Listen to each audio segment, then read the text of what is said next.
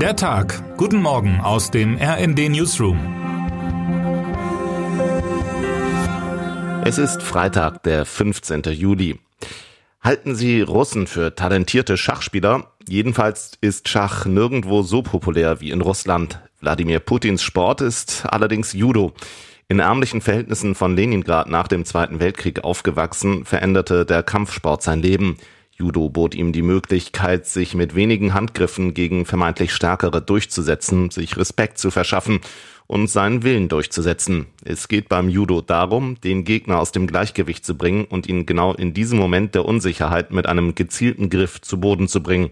Schachmatt würden Schachspieler sagen. Putin war sehr geschickt darin, den Westen ins Taumeln zu bringen. Die europäische Energiekrise ist einer der wenigen Erfolge seiner Kriegsführung. Ein Ende ist nicht in Sicht. Experten und Expertinnen gehen längst davon aus, dass Putin seine Gaslieferungen weiter reduzieren wird, um im Westen die Angst vor einem kalten Winter aufrechtzuerhalten. Denn die Alternative wäre für ihn so, als ob er seinem taumelnden Judo-Gegner die Wasserflasche reicht. Vollständige Gaslieferungen nach Europa würden die Gaspreise einbrechen lassen und die sprudelnden Einnahmen Russlands ausdünnen.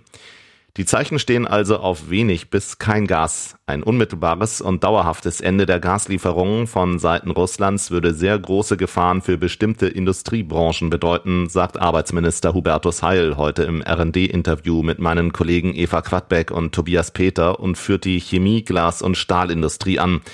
Die daraus folgenden Lieferkettenprobleme würden zusätzlich wirtschaftliche Folgen haben, warnt Heil.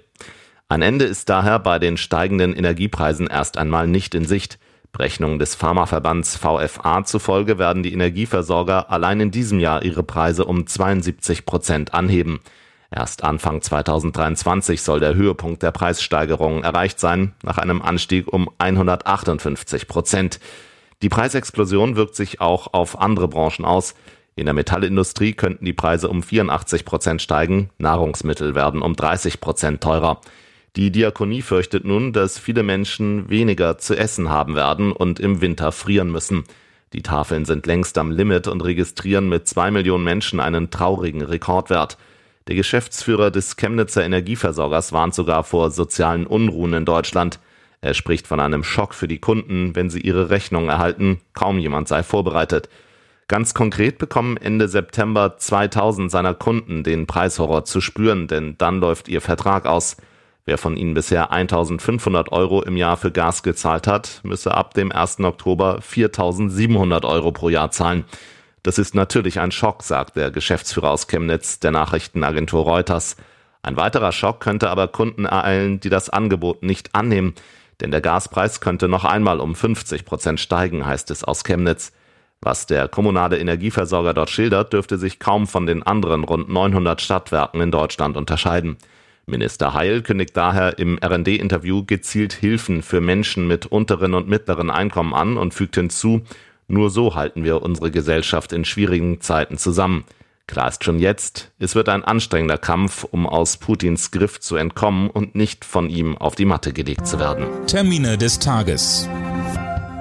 11 Uhr Urteil im Prozess gegen Franco A., der aus mutmaßlich rechtsextremistischer Motivation Waffen beschafft haben soll, um Anschläge auf den damaligen Justizminister Heiko Maas und die Vizepräsidentin des Bundestages Claudia Roth zu verüben.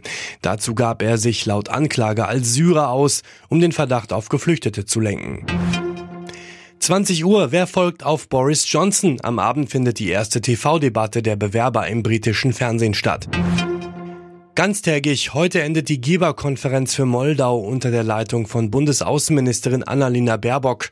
Wegen Russlands Krieg hat das Nachbarland der Ukraine mit verschiedenen Krisen zu kämpfen. Wer heute wichtig wird. Wie geht es weiter mit Mario Draghi? Der italienische Ministerpräsident hat am Donnerstagabend verkündet, zurücktreten zu wollen. Staatspräsident Sergio Mattarella lehnte jedoch ab. Stattdessen soll sich Draghi einer neuen Vertrauensabstimmung im Parlament stellen. Und damit wünschen wir Ihnen einen schönen Start ins Wochenende. Text Sven Christian Schulz, am Mikrofon Tim Britztrup und Dirk Justis. Mit rnd.de, der Webseite des Redaktionsnetzwerks Deutschland, halten wir Sie durchgehend auf dem neuesten Stand. Alle Artikel aus diesem Newsletter finden Sie immer auf rnd.de slash der Tag.